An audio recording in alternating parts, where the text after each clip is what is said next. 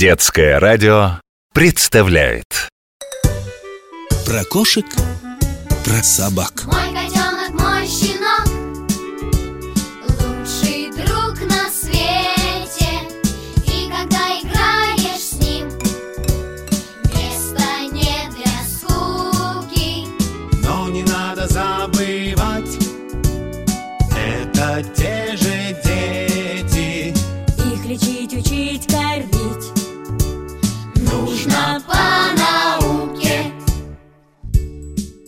Привет, дружок! Я доктор Добряков.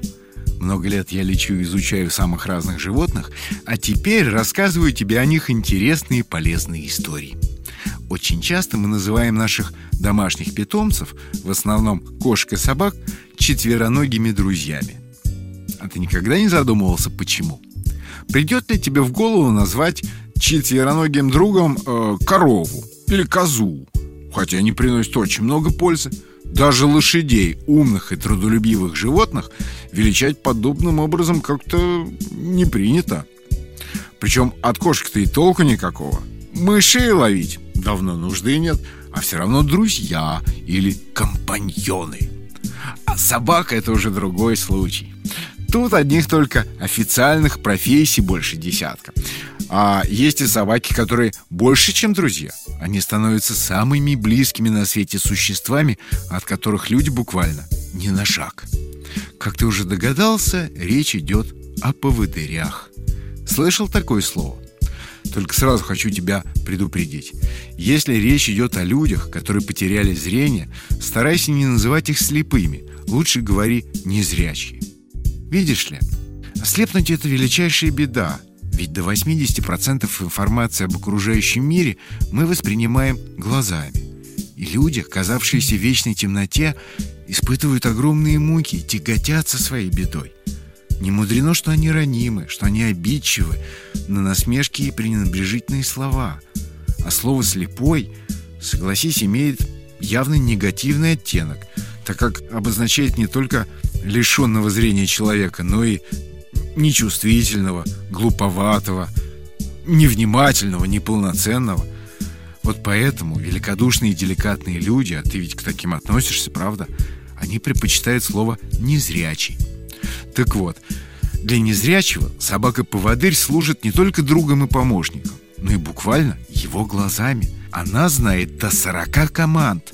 Достаточно сказать «почта» или «поликлиника» и взяться за жесткую дугу, закрепленную на спине четвероногого помощника, как он немедленно тронется в путь. Причем по дороге он будет заботливо обходить все опасные места Ямки, пороги, неожиданные препятствия Вроде торчащей трубы или большого камня. Я до сих пор дружу с питомником, где воспитывают поводырей. Им же тоже, бывает, нужна помощь доктора. Поэтому я хорошо знаю, как готовят там собак И ты знаешь, о чем чаще всего спрашивают меня посторонние люди? А как собака различает цвета светофора. Ведь все видят, что она стоит вместе с незрячим человеком, и как только зажигается зеленый, вместе со всеми начинает переходить улицу. А на самом деле собака не различает цветов. Они видят мир черно-белым. Просто четвероногий помощник внимательно следит за ситуацией и видит, когда все остальные встали, а когда пошли. В наших школах э, подготовки поводырей Чаще всего воспитывают лабрадоров и овчарок Немецких, восточноевропейских, реже шотландских или коли Только почему только их? Ну, тут причин несколько. Во-первых, далеко не все для такой работы подходят. А Работа очень тяжелая и требует огромного напряжения. Поводырь не должен отвлекаться. Мало ли что происходит кругом. Кошка мимо прошмыгнула. Бездомная дворняга сзади семенит и рычит недружелюбно. На службе ни на какие соблазны реагировать нельзя если незрячий хозяин оставил собаку, ну, скажем, у дверей больницы или магазина и ушел по делам, то нужно долго и смирно дожидаться. И четвероногие друзья отлично со своей задачей справляются. В Австралии такой хвостатый поводырь спас незрячую женщину и ее троих детей, предупредив о пожаре, который начался посреди ночи. Другая собака спасла хозяина ценой собственной жизни.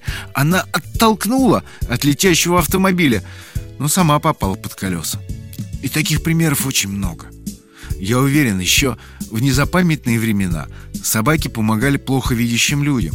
А знаешь, когда впервые началась их профессиональная подготовка? В 1819 году, почти 200 лет назад. Именно тогда этим серьезно занялся доктор Йохан Клейн в Венском госпитале. Ну, пора прощаться, дружок. До новых встреч и до новых историй. Про кошек, про собак.